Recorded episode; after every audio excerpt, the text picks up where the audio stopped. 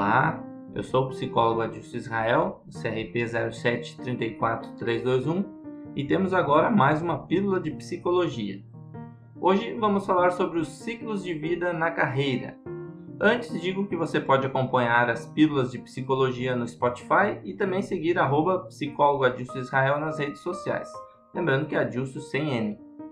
Sobre ciclos, vale dizer que cedo na vida nos damos conta que os seres vivos nascem, crescem, se desenvolvem e então morrem. E que esta é uma tônica presente não só na vida, mas sim nos mais variados contextos, como por exemplo na carreira profissional.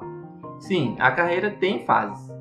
Fase de preparação, quando a gente estuda, fase de entrada, quando temos a primeira oportunidade, o início, quando se adquire as primeiras experiências e se assume os primeiros compromissos, o desenvolvimento, que é a caminhada até a plenitude profissional, a fase de maturidade, que em carreiras é chamado de sênior, o declínio e depois o fim. Tudo bem que é estranho pensar em como as coisas vão acabar quando estamos a recém no início ou quando a carreira está indo a todo vapor.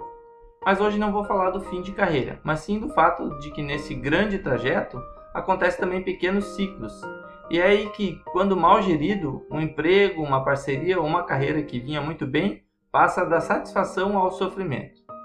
Podemos fazer uma analogia com um carro zero quilômetro. Vamos pensar que um carro novo é motivo de tranquilidade absoluta por uns 5 anos. Só que antes desses 5 anos, por segurança, muita coisa terá demandado manutenção e até substituição. Serão revisões periódicas e permanentes, manutenções, ajustes e trocas que se fazem necessárias para que o carro como um todo esteja bem e por um período maior. E na nossa carreira, esses pequenos ciclos são como itens da grande engrenagem. Esses itens de carreira seriam as atividades, as funções, as responsabilidades, as expectativas, as ambições. O que um profissional tinha como satisfatório, por exemplo, no início de carreira, não é mais o que ele quer na fase do desenvolvimento, por exemplo. O que uma empresa atribui a um estagiário não é o mesmo que a empresa espera de um profissional mais maduro. Antigamente, há uns 30 anos, dizia-se que as pessoas tinham em média três profissões durante toda a vida. Hoje, o comum é que esta média seja muito maior. Estamos falando de profissão. Se formos separar cada profissão em ciclos, os itens que merecem atenção são muito mais quantidade.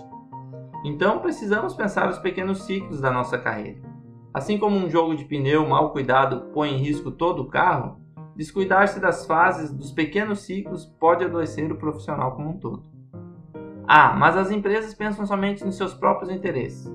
É verdade, e pode não ter nada de errado nisso, principalmente se o cuidado dos profissionais fizer parte dos interesses da empresa. O que não pode é você não cuidar de si mesmo.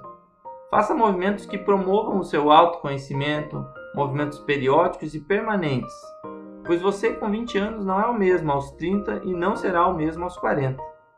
Os testes vocacionais, por exemplo, e as ferramentas de planejamento de carreira não darão os mesmos resultados para um mesmo profissional aos 20 anos e depois aos 40 anos. Então, cuide-se, conheça-se, observe-se e, se for necessário, prepare-se para a mudança. Afinal, a mudança é o que há de mais permanente. Abraço e até a próxima Pílula de Psicologia.